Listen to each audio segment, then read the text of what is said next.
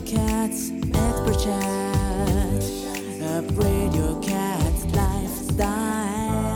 So, as we all know, cats hold a very special place in our hearts, and many cat parents aspire to provide them pretty much the best life that they can. And today we have with us Dr. Rachel Geller. She's a surrender prevention specialist who's dedicated all her time and effort in assisting cat parents in navigating the ups and downs in terms of feline parenting. And she's joining us today, and she is going to share her knowledge and her experience with us. I just want to say thank you so much, Rachel, for coming. Thank you for this opportunity. Thank you. And before we get started, I just want everyone to know a little bit about your background. So we know all the stuff that you do and the credentials. It's very long. Everyone, please bear with me. I need a cheat sheet for this because it's so long. I'm so impressed. Okay, so she has a doctorate degree in education, and she's also the founder and president of All Cats All the Time Inc. I love that name, by the way, which is a 501c3 nonprofit dedicated to promoting the adoption of cats and preventing their surrender and abandonment by helping cat or animal shelters and cat owners who can't otherwise afford to do so and assess cat behavior counseling free of charge for the cats in their care. She's also certified as a cat behavior and retention specialist, humane education specialist, pet chaplain, fear free shelter specialist, American Association of Feline Practitioners, cat friendly veterinary advocate, and Red Rover reader. She's currently a cat behaviorist for cat and animal shelters all over the world, including working with adopters, training shelter volunteers, and instituting surrender prevention programs. She also provides individual cat behavior help to cat parents. We're in for a ride today, everybody. okay, so I'm just going to go right into the questions. So, can you just tell us a little bit more about your background and experience in the field of cat surrender prevention? Because that term is relatively new to most, if not all, of the people that I've ever asked. As you said, I'm a certified cat behavior and retention specialist. And what this means is that I not only work with the cat to sort of identify and solve cat behavior problems, but I work with the owner as well. I help that owner understand what's going on, why it's happening from the cat's perspective. So often the human perspective is very different what's, than what's going on in the cat's mind. So trying to help that cat owner look at the problem from what the cat is seeing and how the cat wants to solve that problem is really often very eye opening for the owner. And once we get past that, I can usually pretty quickly solve the cat behavior problem. Cats have their own way of looking at things that are very different than the way we look at things. And my experience with doing this is everything from working with shelters, training shelter volunteers, training shelter staff.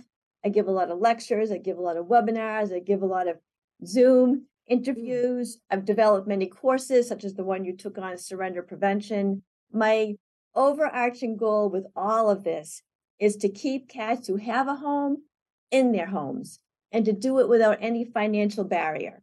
So people who want to keep their cats can keep their cats in their loving home that they already have. And that's really important to me.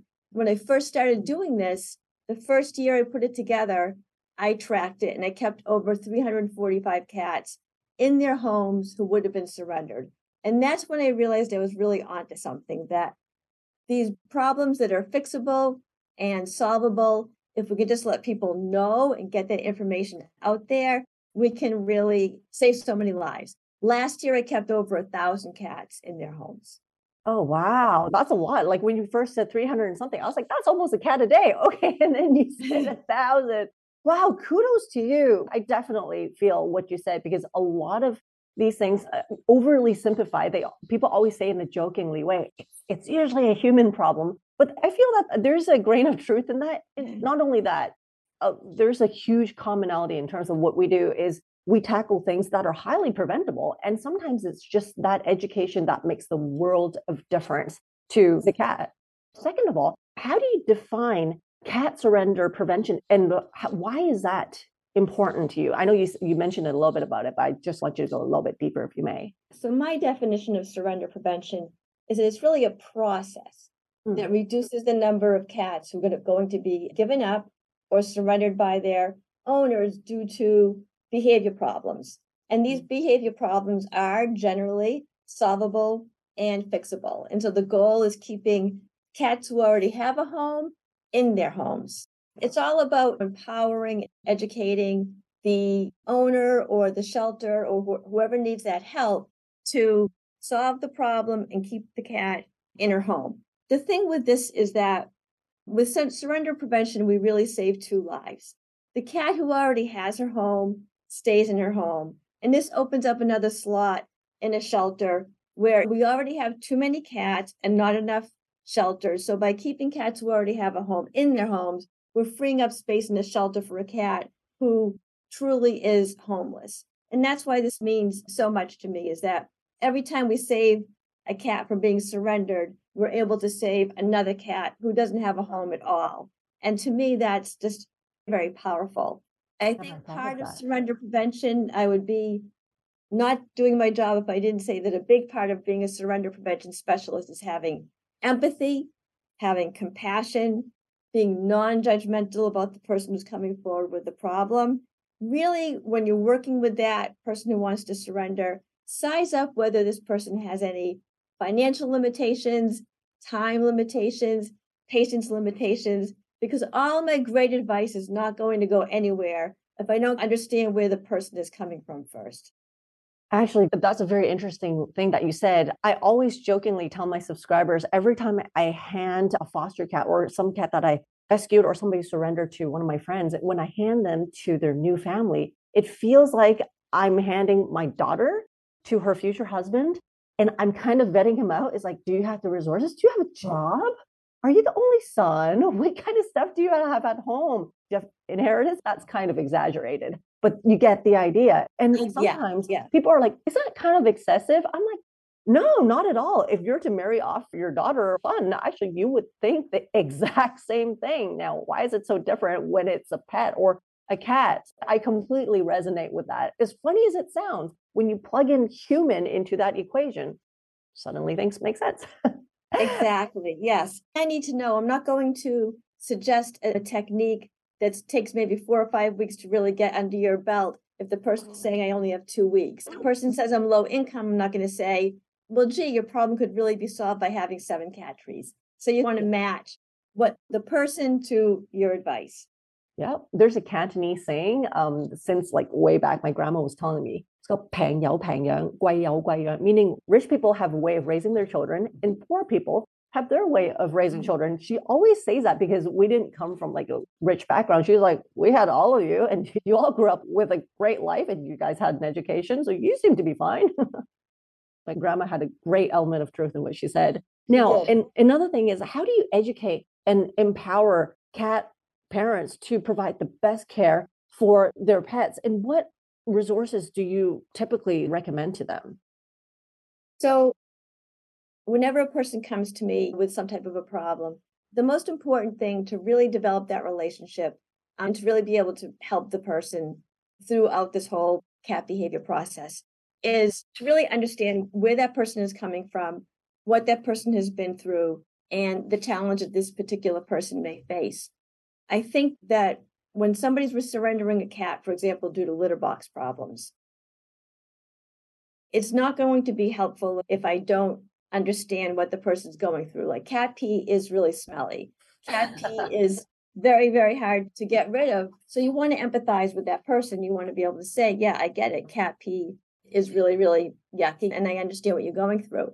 Being non judgmental, having empathy, and being able to communicate with that cat owner is really the foundation of a successful cat behavior program, cat surrender prevention program. One mm. of the, the things I really go through with people is to understand what's happening from the cat's perspective. So going back to the litter box, so many people say to me, Well, I don't understand why he's not using the box. He has a nice covered box. The box is all the way over here. He has plenty of privacy. And so we're putting a human need onto our cat. We mm-hmm. want privacy when when we are in the bathroom, but your cat necessarily does not really care about privacy at all. Your cat actually wants the opposite. Cats feel very vulnerable when they're in the litter boxes. They want a clear visual field all the way around them. They're in a very vulnerable position when they're in that box. And if the box is covered or the box is in some remote part of the house, the cat is just not going to feel safe. The Mhm. worst part of a covered box is say there is an invader or an opponent, and these can be real or imagined. It can Mhm. be just part of the cat's instinct. With a covered box, the only means of escape is right into that invader space. We really need to look at what's going on by what meets the cat's needs and not the human needs. And they can be very, very different things. I think it's important for people to understand that if a cat is doing something that we look at as wrong, if she's not using the box, if she's scratching on everything except for that lovely scratching post that you bought for her, cats don't think in terms of right or wrong the way we do. If the cat's using the box, it's because it meets her needs. If the cat's not using the box, it's because something or someone in her mind is preventing her from using that box. So they're not doing it to bug you, they're not doing it to get spider revenge or mm-hmm. any of those things that we tend to think as people. They just have some logical reason why that box isn't working for them or that scratching post isn't working for them. And they're trying to solve their problem as a cat, not as a person. So when we can kind of get past that barrier, I really feel like that we're we're on the right track.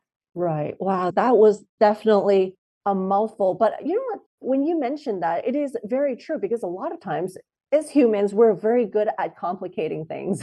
and the older yeah. we get, it seems like the better we get at it. Sometimes, even if you ask like a very complicated question to a small child, and you get the funniest responses because a lot of times they just simplify it and just answer in the simplest way ever. And sometimes you get some really profound answers that seem to be true. Hmm. And I think that's kind of true in this situation too, because a lot of times we just apply what complications we apply to it, which is not only not accurate, but it just makes everything worse. I definitely feel that. And that's kind of what happens when I'm designing people's cat lifestyle, be it just from the designing of their place or designing of their lifestyle. I'm like, don't think about anything too complicated. Let's go back to square one when we're going to the bottom of Maslow's hierarchy of needs and see if any of those have little gaps that's not satisfied yet. And, and then that's when people are like, oh, but it's satisfied. I'm like, no, no, no, no. Let's just go back there and let's just double check and see if there's anything that's not met. And before you know it, there's usually something. And now always, another always. always there's like Always. as confident as people say it i'm like no no no let, us just do it just for my sake let's just do it so that i feel we're on the same page but I, that's always a very interesting conversation It is, it is. You know, It and I get it. You know, we do share a lot of emotions with our cat. So I Mm. completely understand why we put our needs and our human perspective onto them. But when it comes to cat behavior, we really need to figure out from the cat's perspective, why isn't that litter box being used? Why isn't that scratching post being used? I see all the time people buy like these little short carpet covered scratching posts because that will match their decor in their living room. But typically they're too short. The cat doesn't want to have to crouch over. They don't Mm. have the right material for sloughing off the claws because it's carpet. So we really need to think about what are the cat's needs and how can we best meet those cats' needs? And typically then the behavior problem will resolve. There was this one client of mine i was trying to explain that concept to her because it was like a minimalistic place that she was having so she didn't want to have that many cat stuff in the house and i'm like that's fine but i need you to try something can you fold your yoga mat in half and just do your usual routine in there while putting that in a box she's like what do you mean find a box the size of half of your yoga mat i need you to fit in there and do your usual yoga moves she's like I can, but why would I? I'm like, exactly. You're asking your cat to do the same. It, they can, but they don't want to, and they'll find Right. that's more comfortable. Now, another thing is, what are some red flags or some indicators early on that will give you a feeling that somebody might surrender their pets now or somewhere in the future?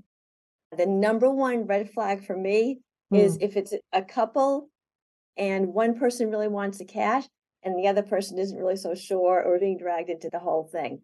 So, Oh, you know, if both participants aren't really, really invested in wanting this cat, that is a red flag because invariably the cat's going to do something. The cat's going to pick up on the stress or unhappiness or I don't really care about you vibe that she's hmm, getting from the partner who didn't want the cat.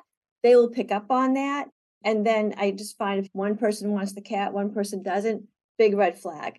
The other Oh. red flag is when someone comes to me and they say they want to give a kitten or a cat to someone as a gift. Oh, those are the worst. That's the worst. Gigantic red flag right Mhm. there. I mean, there's success stories, but it's much more rare in comparison. Yes, it's just something I keep in the back of my mind. Uh, say the number one red flag for me is the language or the words that Ah. people choose because words matter. So Mm. when someone is convinced that a cat is spiteful, is revengeful, is mean, is doing things on purpose, that is like a huge red flag because this person has no understanding of her cat's needs, no understanding of a way a cat communicates, and the words she uses are really defining the cat in a way that is not helpful to the cat or the person. Right. It's like that in human relationships too, when because I have a psychology background and it's the same when we're observing people like in counseling, when you're not talking to them, but you're watching them interact in, in the waiting room and the language that they use with each other. Sometimes it doesn't even have to get abusive, but it paints a pretty good picture about the positioning of that person in their lives and how much they respect the other person. It says a lot, doesn't it? It does. If you're saying that your cat is attacking you, what does that really mean? It sounds so aggressive, right? But Mm. maybe often I'll find out this cat's not attacking. If the only stimulation in this poor cat's life is your ankles as you walk by, then you might get a bite or nip on your ankles. So figuring out what the person is saying and why they're choosing certain words. When the words are all really negative Mm. and um it, it sounds like they really just have given up on this cat, you know, that's a big red flag. I read an article somewhere, someone mentioned it's not just that, it starts when they name their cat. Some people use some pretty derogatory terms or even profanity in naming their pets. I was guilty of that when I was a kid. One of my cats, I called him a bad boy, but he's actually the, the best kid ever. But in Asian culture, when our grandma calls us a bad kid, they actually meant the opposite. So it's being overly humble. And I uh-huh. regret that to this day. I was like, why would I call my cat a bad boy? it just puts me in a really weird state too when I say it. It's almost like a surprise that he's good and it's normal when he's bad. No, that's not something I would recommend. No. yeah, yeah. And another thing is what advice do mm-hmm. you have? Now we mentioned about some of the red flags, but how about the opposite? What advice do you have for especially new cat parents to help ensure that their pets will have long-term success and happiness with their parents? Yeah, when you first bring home a new cat, those first few days are so important because Mm. the cat's going to be terrified. I always tell people when they tell me, oh, the cat's hiding, I say, if you were put into a cage and brought to a strange place and put into a room with nobody that you knew, to Mm. put it in perspective, you'd be calling the police. So try to understand that the cat's afraid. But the Mm. most important thing to get that relationship off on the right foot or the right paw is to start off your cat in a very, very small room. Mm, Cats like to be in small places. They feel more safe and they feel secure. And just dropping your cat off in the middle of your living room if you live in a large home or even in an apartment or condo is going to be way too overwhelming for that cat. People Mhm. always say to me, I don't want to leave that cat in a small room all day. So again, placing a human need on the cat. Mhm. We may not like being in a tiny room, but your cat is going to feel so much safer, so much more secure. And now you're going to be able to bond with your cat. Because if you plop the cat into a home that he doesn't know, his chances are he's going to run and hide somewhere, Mhm. and you're not going to be able to work with the cat.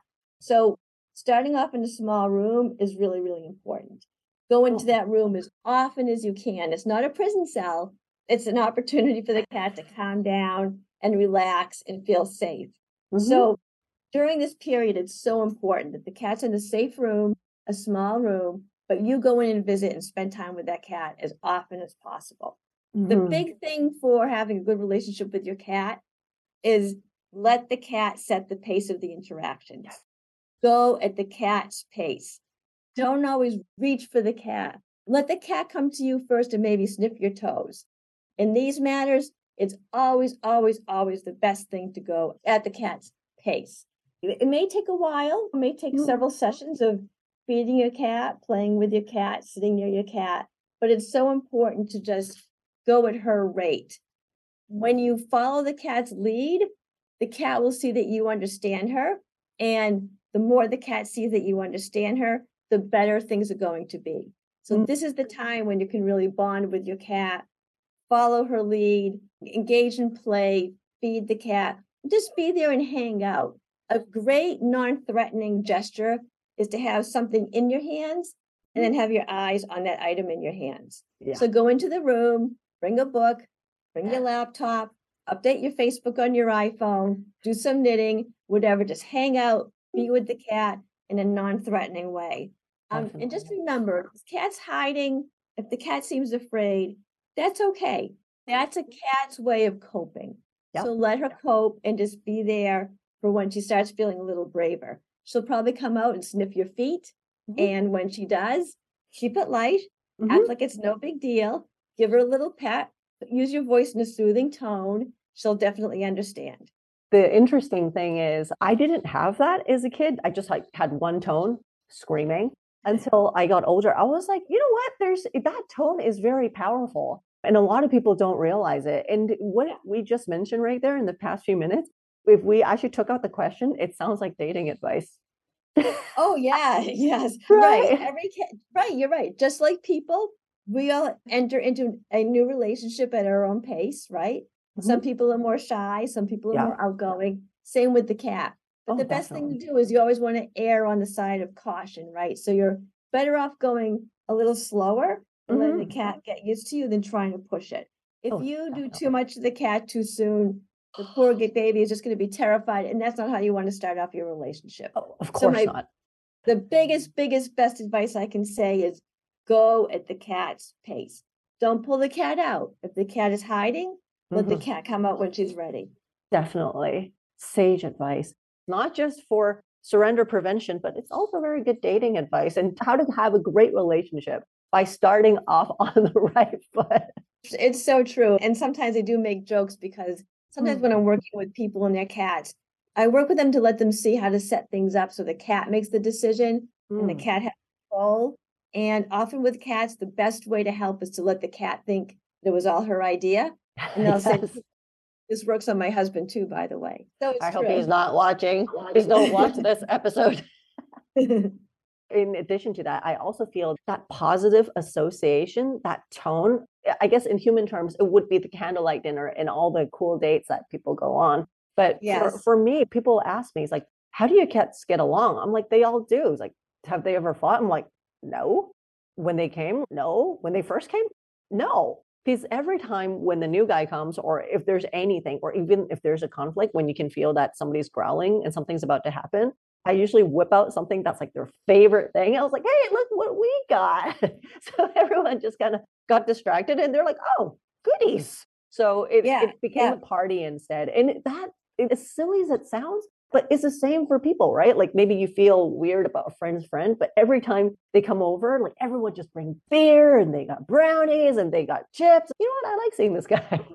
Yes, distraction and redirection works equally for cats and people. and combined with that positive association, recipe for success. So important. Yeah, using your voice in that soothing, loving tone is so important to oh, a cat. They Oh, don't yes. understand the word, but they're going to understand your meaning. Oh, yes. And even when my parents saw my interaction with my cats, it's like, Mel, I didn't know you can talk like that. Do you talk to your boyfriend like that? I'm like, no, no, but cats, yes. Anyway, so now another thing I want to ask you is can you share any particular success stories or examples of how your work has helped uh, prevent the cat surrendering and improve the lives of cats and their cat parents? Yeah, first I'll give you a stat and then I'll answer exactly what you just asked. Not only improving the lives of the cat, but the Mm. cat parents as well. Okay. So I work with a lot of shelters instituting these surrender prevention programs. One of the shelters recently that I worked with who was tracking their surrenders told me that the surrender numbers went down from 7% to 2%. Wow. That's huge. That's huge. It's a lot of lives being saved. Yeah. But I often help a lot of people who are really in distress when it comes to their cat's behavior. And I think you mentioned this before, but it's important to remember that whenever there is some type of suffering Mm. going on, on the other end of that is often the family pet, and that could be a cat. But recently, a woman contacted me and she was crying. She said, I'm oh. sure you're not going to help me, but I want to reach out to you anyway. You, there's probably nothing you can do. So she had cancer. She Oh, had several small children. So she was completely terrified, exhausted, and overwhelmed. And amidst all of this, she had an older cat, a senior cat, and she was feeling guilty because she felt like she couldn't give the cat enough attention anymore. So talked. I let her talk. I did most of the listening. That's okay. That's part of surrender prevention. But eventually I said to her that, look, you're stressed because you're sick. And I understand how you feel. But your kids are going to feel even more stressed and more upset if they lose the family cat at the same time. Oh, yes, definitely. I reminded her, you know, that cats are very perceptive and loyal animals, and that cat was part of the family. So if the cat didn't get the same amount of attention for a period of time because this woman was battling cancer, that's okay. That cat's part of the family, and that's what families do. And I really wanted her to understand that the cat would surely prefer to give up some attention temporarily rather than to leave her family permanently. Mm. And I think really this woman just wanted to be reassured. So now she was just really sobbing. And she said to me, So you think it would be okay for me to keep your cash? And I said, Well, first of all, I realized she really didn't want to give up the cat at all. She Mm. wanted to do what that was the right thing by the cat, but she just Mm. didn't know what that was.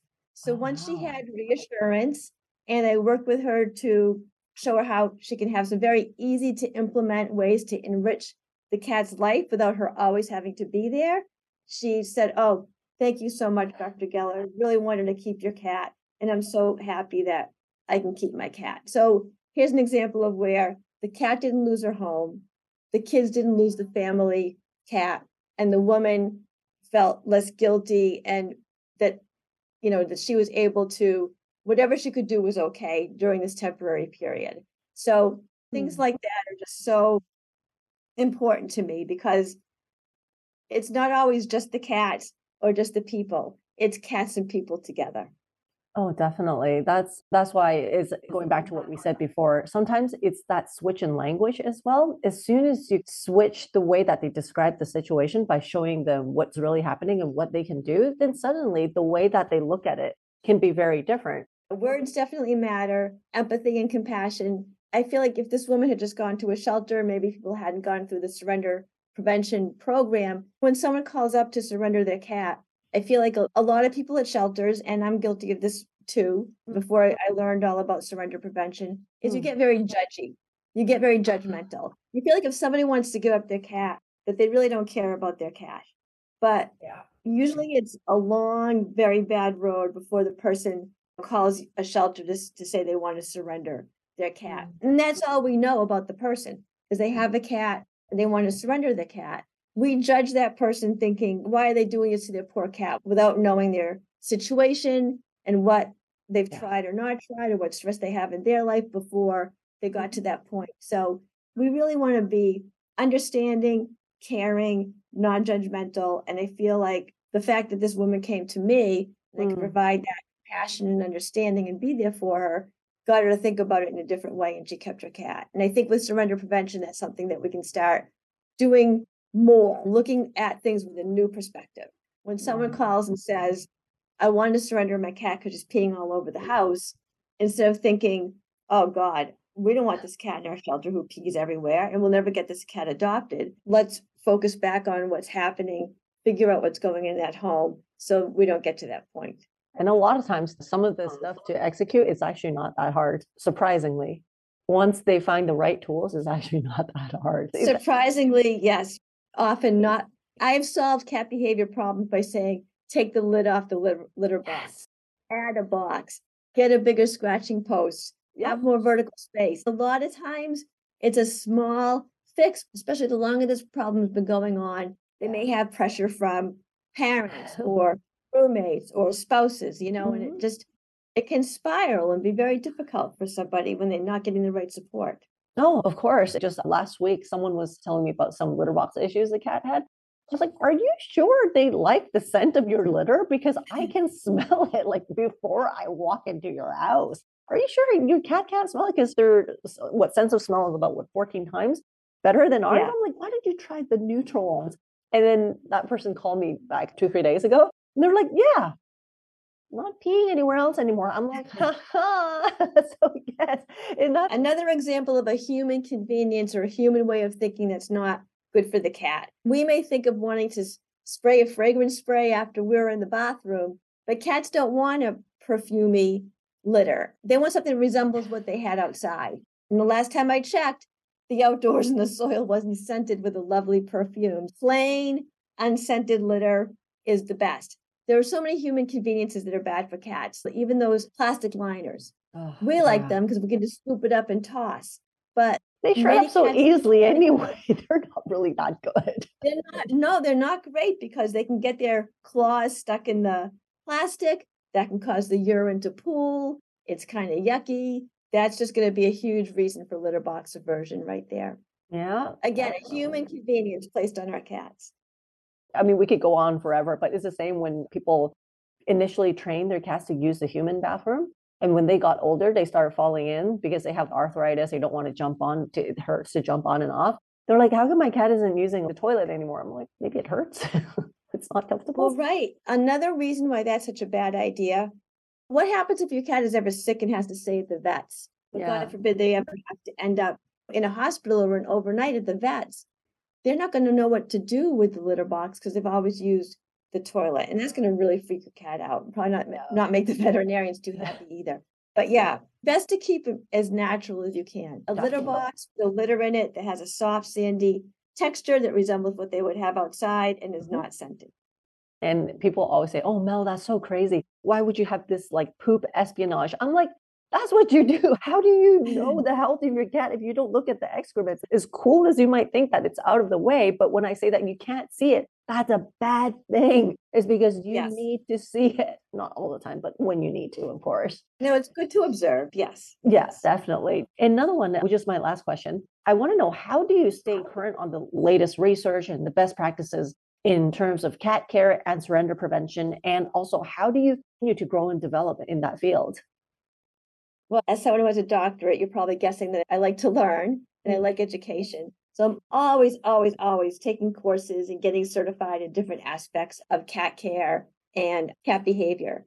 And I take on a lot of roles in research projects and grants that focus on cat welfare because that's a great way to learn too. You're part of a study, you're part of a research team. I frequently say yes to those requests so that I can continue to grow and think about other aspects of research that are part of the cat advocacy and cat welfare. So, like Mm. right now, participating in a grant project through the University of Massachusetts, looking at older people who live in independent living and when they have cats, how that affects their health, their well being, their getting up and doing things. If you think about having to clean a box or play with your cat, that extra activity, what positive effect might it have on an elderly adult? So that kind of stuff really interests me and it keeps me fresh and keeps me part of new research that's coming down the pike and new ways of thinking that are coming up next.